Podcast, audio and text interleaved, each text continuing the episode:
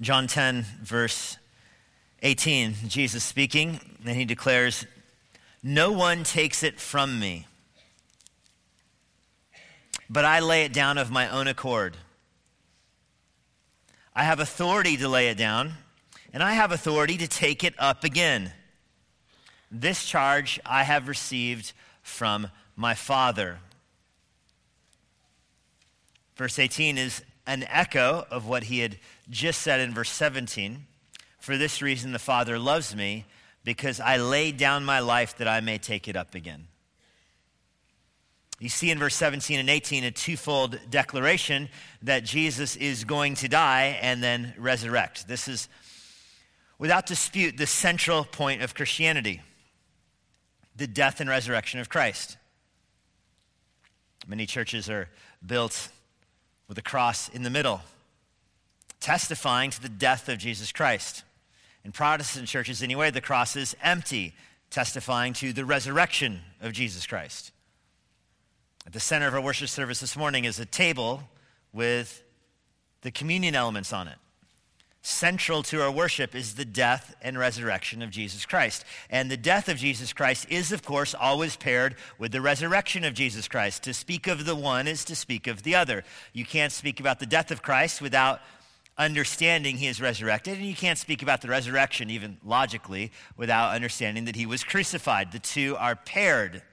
They go together. Even in our passage this morning, verses 17 and 18, twice Jesus says, I lay down my life so that for the purpose of me taking it back up again. They go together.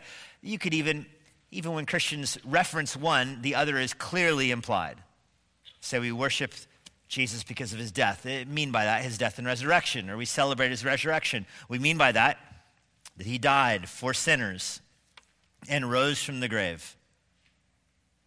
This is on full display here in John chapter 10. John chapter 10 is the section of scripture where Jesus identifies himself as the great shepherd of the sheep.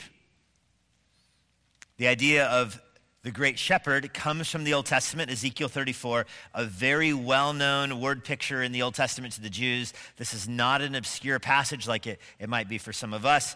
Uh, we don't often think about Ezekiel 34, the reference there, but for the Jews, it was a very well known prophecy, very well known passage. Uh, in Ezekiel, God is giving judgment upon Israel. Ezekiel himself is the watchman announcing the judgment, and he compares Israel to sheep. Only the sheep are being attacked by their shepherds. The shepherds represent the religious leaders of Israel. They are not protecting the sheep from the wolves. They are not helping the sick sheep. They're not bandaging them up. Instead, they're fleecing them, selling the wool for a profit. They're slaughtering the sheep. The shepherds are very bad and wicked people, Ezekiel says. And so God looks for somebody to shepherd his sheep.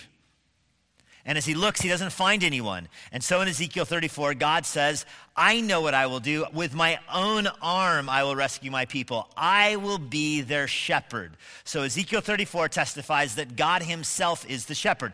This is echoed in Psalm 23 by, by David, who, of course, wrote earlier, where David declares that Yahweh is the shepherd. And so when John chapter 10 arrives and Jesus declares that he is the shepherd, this is a very brazen and unambiguous self attestation of his own deity. Jesus is declaring that he is God. Yahweh says, I will be the shepherd. Jesus says, I am the shepherd. It's another way of saying that he is God. That's what he's declaring. But there is a massive plot twist in John chapter 10. The shepherd from Ezekiel 34 does not die. The shepherd is God. God comes for the sheep, but the shepherd doesn't die. Here in John chapter 10, Jesus says, I am the true shepherd. I'm not like the hirelings. I'm the true shepherd. I'm going to lay my life down for the sheep. That's going to startle the disciples. Jesus had already been testifying that he's going to go die. He said that many, many times. When they were back up in Galilee, he said, We're going to Jerusalem, so the Son of Man will be betrayed, crucified, buried, and resurrect on the third day. I mean, he said that repeatedly. The disciples aren't, I mean, they're hearing, but they're not listening. So here, when Jesus says, I am the good shepherd, you can picture the disciples going, Amen, preach it. And I'm going to prove it by laying my life down. And I don't know if the disciples would even hear that part of the expression. So Jesus is now comforting the disciples by saying, I'm going to lay my life down, but there's not a period there, but only to take it back up again. So he's already trying to frame the disciples' thinking here. So whenever they think of the death of Christ, which is going to happen, they will know that he would also resurrect. This is the mission of Christ. You see in here that this is something that it doesn't happen to Jesus, but the whole thing is flowing from the Father's plan, the Father's love, the Father's authority, the Father's mission. All that's wrapped up in here. And I want to use that as an outline here to unpack this passage. We're going to look at what the Father gives Jesus in this passage. And, and Jesus starts with the Father gives him love. You see that in verse 17. For this reason, the Father loves me. Jesus is pointing here as he's talking about his own death, he's pointing back to the love of the Father. There's no greater love than love of the Father for the Son. God himself is love. God overflows in love. I mean, all of God's attributes are, you know, God is one. All of his attributes are undivided, but, but love stands out. God is love. His love just overflows from the person of God. If you wanted to try to describe God in one word, there's no way you could do it. There's, you know, too many words, but love would be a great place to start, wouldn't it? God is love. And his love overflows from himself. He can't contain his love. God is not stoic. God overflows with love. Now, when you go into eternity past, before the creation of the world, God is still love. God is still love. The Father overflows with love for the Son. All of the Father's attributes, all of the Father's essence, all of the divine being is framed by love, marked by love, and it is all communicated to the Son. God, the Father, is just overflowing with love for his, Son. He, he, it's another way of saying God loves himself, but as God loves himself, the object of his self love is the Son. The God is just overflowing with love towards the Son. And it's always been that way. There's never been a time when the Father didn't have a Son, and there's never been the time where the Father hasn't loved his Son with an eternal, overflowing Trinitarian love that's beyond comprehension. God is truly love. And his love has an object, and the object is the Son. The Father has loved the Son from eternity past.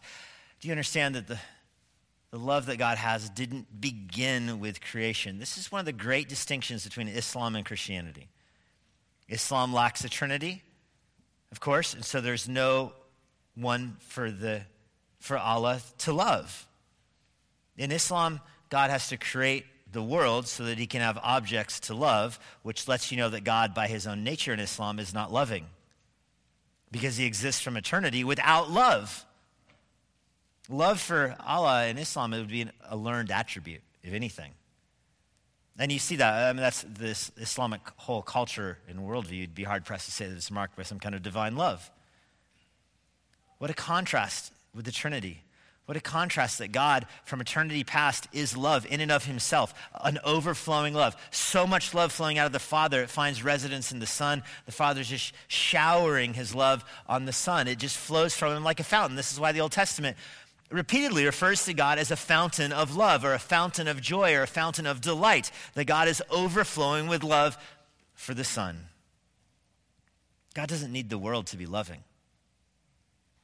Love doesn't need the world for it to have an object. God has always eternally loved the Son. As the Father pours his love into the Son, the Son and the Father love each other. From that proceeds the Spirit. The Holy Spirit, of course, is called the Spirit of love. You see, that the persons of the Trinity relate to one another by love, by giving. The Father gives himself, all of himself, every one of his attributes, all of the essence of God, he gives to the Son. This is the love, the eternal generation, eternally begotten. Jesus is called the only begotten Son. The Spirit comes from the Father and the Son. He's the Spirit of love. And the persons of the Trinity love each other eternally and cyclically. They overflow in love towards each other. But this is the most incredible part about this. As much as God loves himself, as much as the Father loves the Son, and the Father and the Son love the Spirit, and the Spirit loves the Father and the Son, as much as all that's true, that can't even contain the love of God. The love of God overflows from that into the world. The incomprehensible, unimaginable, undescribable love of God flows out of God to the Son, from the Father and Son to the Spirit, and then into the world. God creates the world as an overflow of his love. And he creates the world to put that eternal triune love on display in the world. So God creates the world to display his love for creatures that he makes out of love, to celebrate his love and delight in his love. And the chief picture of that love in all of human history is, of course, the cross of Christ. So this is more than poetic flourish here in John 10 17. This is Jesus declaring in a very true way, as the Father loves him, so he is going to give himself as a sacrifice for the sheep. He says, For this reason the Father loves me, because I lay my life down. That's the connection there. The love of the Father to the Son will be on display in the death of the Son.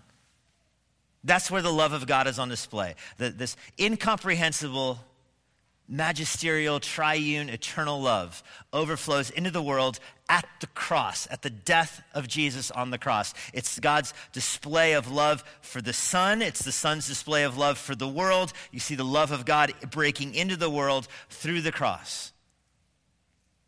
You want to know what the love of God looks like? You can look at the cross. You want to know what the love of Jesus looks like? Look at the cross. Now, Jesus doesn't go to the cross in order to earn God's love. Uh, that might be one way of understanding this, as if Jesus were saying, I'm, I'm obeying God to earn his love. I've got to go die so I earn his love. And when you read the rest of the passage, it's clearly not what he's saying. He's saying, because of the eternal love that the Father has given him. He and the Father are in this together, they're operating in unity here. This is the divine plan of love. Think of the Old Testament. God wants to give a picture of this kind of love through Abraham. So he tells Abraham to go up on the mountain, bind your son, and sacrifice him. Abraham does so and takes the knife. God stops Abraham, provides a substitute, unties the son, a ram from the thicket. The ram will be the sacrifice. You see the gospel on full display there that God is angry at sin, that God will pour out his wrath on a substitute instead of the sinner. He will provide the substitute himself, but that the ultimate sacrifice will be a son. But there's a key phrase in that description. God tells Abraham, Go up on the mountain and take the son, your only son, the son whom you love. The picture of the gospel is not complete unless you understand the Father's love for the Son. 1 John 4, verse 9, in this the love of God was seen, that he sent his only Son. You know, the, Jesus ministered for probably three years. I mean, we don't know really how long, but three years is a reasonable enough guess. You get three different Passovers described, three different trips to Jerusalem, so three years is a good enough guess. But that three year period is bracketed by a voice from heaven declaring the love of the Father for the Son. It begins with his baptism at the beginning of his ministry. He goes into the water, the heavens open up, a voice from heaven declares, This is my beloved Son.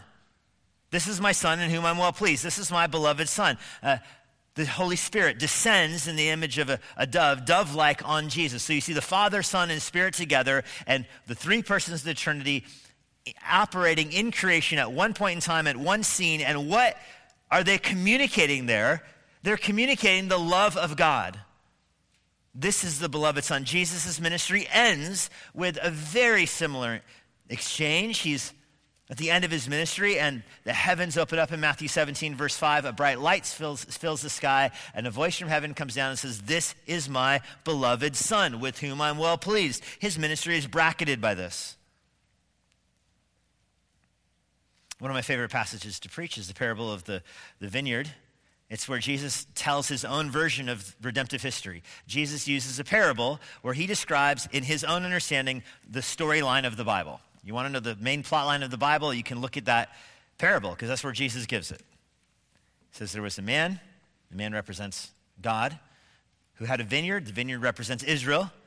Israel was supposed to produce fruit for, for God, fruit of repentance, fruit of magnifying his glory. They didn't. The vineyard owner sends servants to collect what is due. The servants are beaten up, abused, killed even. The servants, of course, represent the prophets, that God sent prophet after prophet to Israel. They were abused and rejected. And so finally, after a long period of time, God says, I know what I will do. I'll send my son. And of course, they killed the son, throw them out, thinking they'll take over the vineyard. Uh, you know, they'll be their own God, they'll be in charge of the vineyard. And so God responds by taking the vineyard from them and giving it to others. But then there's a powerful line in that narrative that I skipped over. Mark 12, Jesus says, after the servants are beaten up and abused and killed and their heads are bashed in, and describes it very graphically. He says there's one person left to send. The owner has a son, one beloved son, whom he loves.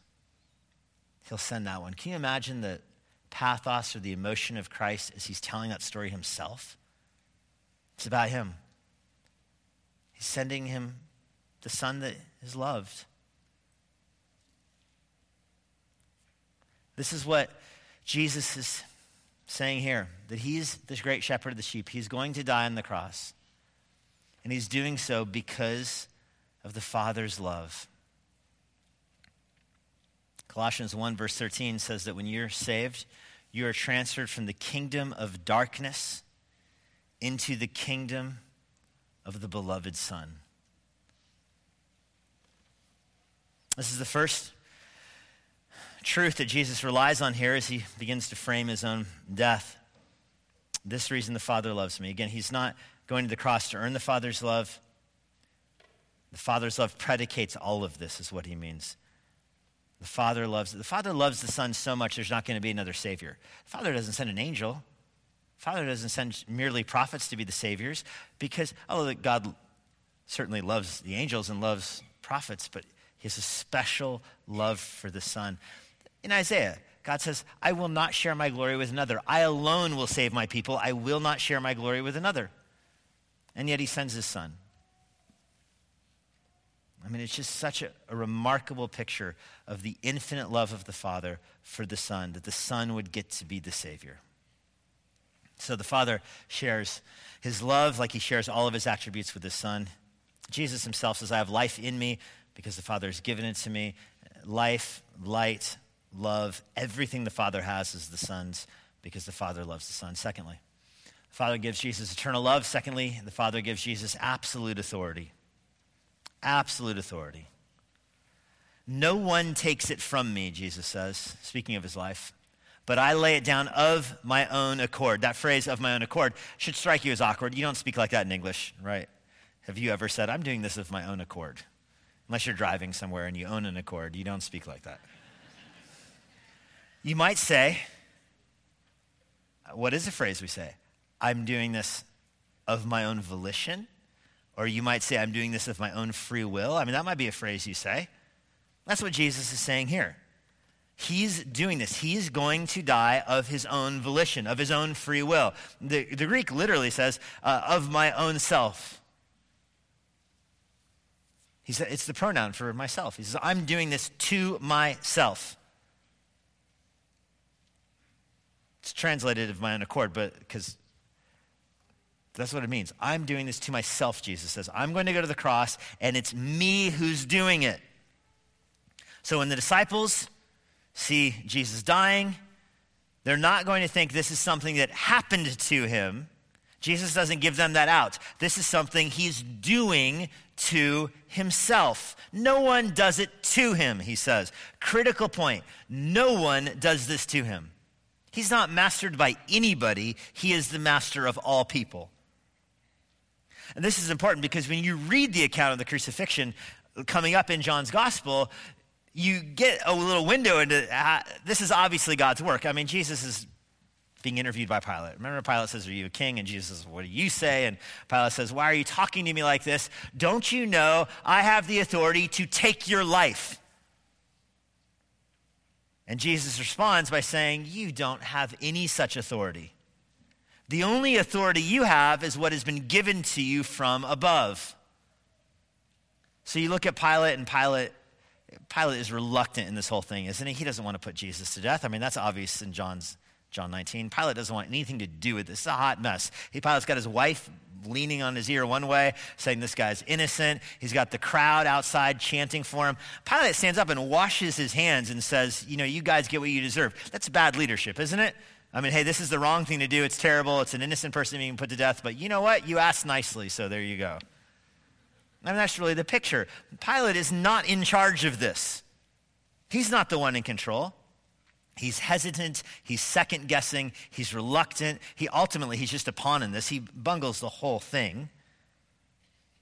But at the end he says to Jesus, "I have the authority to do this." And Jesus says, "You only have authority that comes to you from above."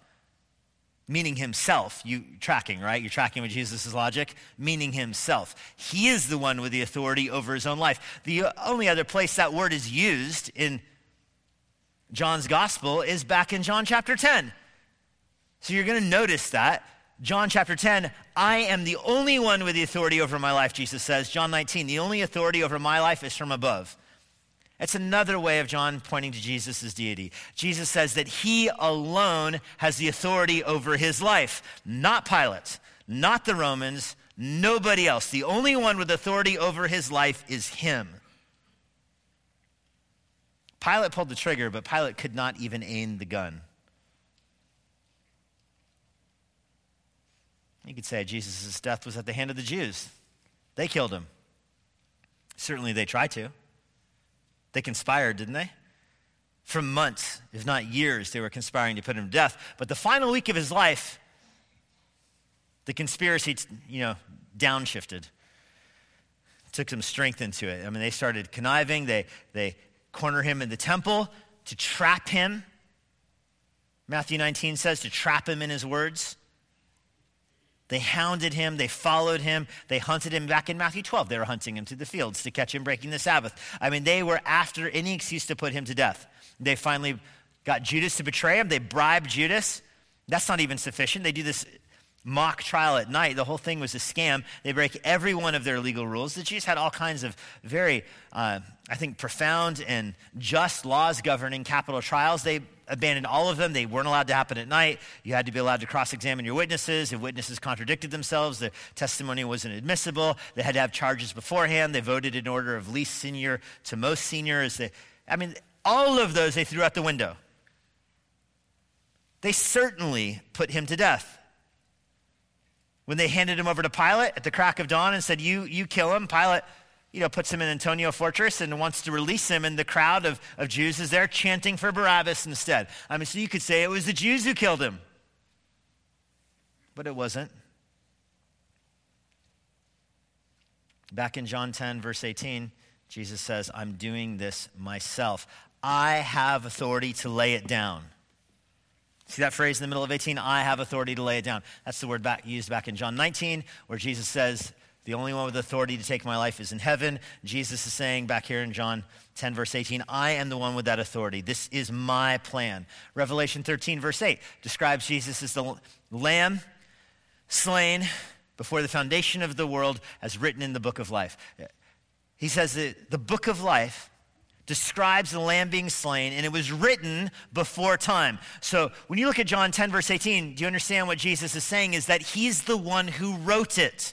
This didn't happen to him. He's the author of it. Jesus isn't an actor who reads a script and says, Oh, I can do that. I mean, Jesus is the author of this plan. He's the one who wrote the book before time that features his death in time. So, of course, it's going to happen because he's sovereign over time. This is all his doing. It was his will. Think of Philippians. Jesus, having equality with God, did not consider equality with God something to be grasped, but emptied himself. He did it himself. He lowered himself. Do not picture Jesus as a reluctant messenger, a reluctant servant, don't picture Jesus' mission for the, to the cross as a matter of his own obedience to the Father. It's very common to frame it that way. It's very common for people to say Jesus, because he's the eternal Son, is eternally obedient to the Father, and so he's on a mission of obedience. That's not what's happening here. This isn't obedience. This is Jesus himself. You recognize how the concept of obedience is not helpful here. I mean, let me give you a very basic example. You're at home, the trash is filled. You tell your 15 year old son, son, take out the trash. Okay, you're the authority in the house. Your son is subject to you, so you say, take out the trash. All kinds of things go wrong here. The son says, I'm going to take out the trash so I can earn your love. That's bad. That's not a healthy environment, right? So Jesus is not going to the cross to earn the Father's love. That's, of course, not true. But also, if the son were to tell you, you know what, I will take out the trash, but not because you told me to, because you're not an authority over me. I'm taking the trash out because I am my own authority and I choose to take the trash out. Wow. so when Jesus says here, I'm going to the cross on my own authority, don't frame it like obedience. He is doing it on his own volition. This is his plan. This is his plan. Thirdly, Father gives the Son eternal love, absolute authority, and then a redemptive mission. Verse 18 ends with this charge I have received from my Father. The word charge means command. It's the very common New Testament word. It's the word used to translate uh, commandments. They're old, the, the Ten Commandments. That's the same word. So there is a command. The Father gives the Son to go to the cross. So this can sound almost like Trinitarian doublespeak. Like earlier, I'm saying he, Jesus isn't going because of a command, he's going because of his own will. And now I'm saying it's also a command. How do you put these together? You recognize that the Father, Son, and Spirit have one will. They're a one willed being. There's an essence of God, and the essence of God crafts the plan of, plan of redemption. The Father, the Son, and the Spirit, this is all their plan. They're all in this together. They have one plan for salvation. Jesus is not going because he is ordered to go, he's going because he wants to go. The Father isn't watching Jesus go on some kind of rebel mission. The Father gave the command to go. Father, Son, Spirit. The plan, of course, just like love and life and all the attributes of God flow from the Father to the Son, from the Father and the Son to the Spirit, all three persons of God have crafted this plan of redemption. They have all planned it. They all desire it. They all want it. None of them are operating independently from the other here. So as Jesus goes, it's not absent the Father's command. It's not like the Father doesn't know he went or doesn't want him to go. No, the Father willed for him to go. The Father charged him, commanded him to go. But it's not like Jesus is going because he was charged or commanded. He's going because this was his plan. Human analogies break down very quickly here. We have nothing like this at all. You know, as I mentioned earlier, take out the trash. Well, it's the very thing I wanted to do anyway, Dad. It doesn't work at a human level. But it does work in the Trinity. The Father, Son, and Spirit have the same plan for salvation. And don't picture Jesus as a Savior and God is reluctant to save. Like Jesus gets away and he's going to die on the cross, and now God has to take you because Jesus paid for you, you know? You break it, you buy it, and Jesus bought you, so there you are. This is the Father's plan. It's the Son's plan. It's the Spirit's plan. They're all doing this together. Jesus says, As the Father has life in himself, so I have life in myself. The Father gives life to the Son, and it's life in himself. We can't say that. He's very different than us. As the Father has life in himself, the Father loans us life for a second, but we don't have it in ourselves. We're not a fountain of life here. Same with authority. As the Father has authority, he gives it to the Son, so the Son has authority in himself. But the Father and Son's authority is one. Now, why is this important for you to know? Well, ask yourself this What are they doing with their authority? What is God doing with his authority? What's he doing with his love? What's, what's going on here? This is not just a lesson about the Trinity. What's actually going on here is that the Father is channeling his eternal Trinitarian love into the world to save people from their sin. The one will of God here is that you would be saved. The one will of God is that the Father would send the Son, the Son would go on his own free will, the Son would come to the earth and die for sinners. The one will of God is that the Holy Spirit would come and save those for whom the Son died, those for whom the Father sent him. I mean, this is operating together for your salvation. No, no, no, the Father, Son, and Spirit are not independent operators here. They're doing this together and they are doing it for salvation. Their love for you is seen in the cross because God wants to save you. And when He saves you, He brings you into Himself, which is mind blowing to think about that the eternal, eternal, incomprehensible love of the Father for the Son comes to you through faith in Christ. When you put your faith in Christ, you're brought into Christ, you're adopted into Christ, and so the Father's love that surpasses all understanding is now your love. He loves you with that same love. Because everything has its source in the Father, Father, Son, Spirit, so does the plan of salvation. We looked at this back in Ephesians 1. The Father predestines, the Son redeems, the Spirit seals. At the baptism, the voice from heaven, This is my Son. Father pointing to Son. Spirit pointing to Son. When you're baptized, you're baptized in the name of the Father, the Son, and the Holy Spirit. First, second, third. There's not division, though. It's not like Jesus wanted to save you, but not the Spirit and the Father. It's all together. And it's all about salvation. John 3:16, for God, meaning Father, Son, Spirit. For God, Father, Son, Spirit, so loved the world that he gave his only begotten Son. Jesus is the second person of the Trinity, the only begotten Son to save you. It's not in vain that the voice from heaven says, This is my beloved Son with whom I'm well pleased. It's not in vain. God declares that so that others would be saved and baptized as well. The point Jesus is driving home here, though, is that the disciples will be loved by the shepherd because they're the sheep. Disciples will be loved by the shepherd because the shepherd will die for them. But as I mentioned, that's not the end of the story. The shepherd in Ezekiel 34 doesn't die. Jesus will die, but he will also rise from the grave. The Father's love is seen back in verse 17, not just in the death of Christ, but also in the resurrection. Or verse 18, the authority of Jesus is seen not just that he has the authority to take his own life, but he also has authority to take it up again. The Father's charge is seen not just in the charge to go to earth and die on the cross, but the charge to go to earth and die on the cross and resurrect from the grave. This would be tremendously comforting for the disciples if they remember it, and I hope it's comforting for you now. This was the Father's plan. This was the Son's plan. This was the Spirit's plan that the shepherd would die and resurrect.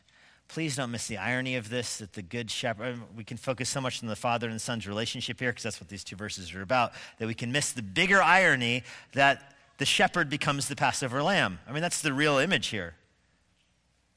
The shepherd is going to go to his grave to defeat the grave.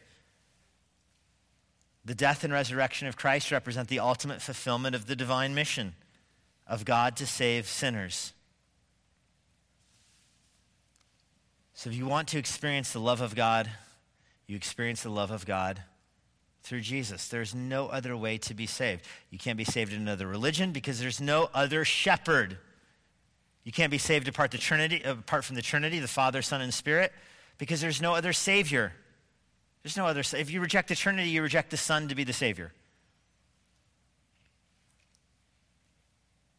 Jesus can say that he is the way, the truth, and the life. No one can come to the Father except through him because he can also say, if you've seen him, you've seen the Father. They're all together. And you experience their overflowing love through faith in Christ. God, we're grateful that you have shown the gospel through the Savior who's a substitute, through the one who came to live, to suffer, and die. What a shepherd we have, what a Savior we have, and we give you thanks for that. In Jesus' name, amen. And now, for a parting word from Pastor Jesse Johnson. Thanks for joining us. If you're in the Washington, D.C. area, I would love to see you at Immanuel Bible Church. For more information on our church or our current service times, go to ibc.church. For more information about the Master's Seminary and their Washington, D.C. location, go to I hope this resource has been a blessing to you and it helps you seek the Lord daily, serve others around you, and share the gospel with boldness.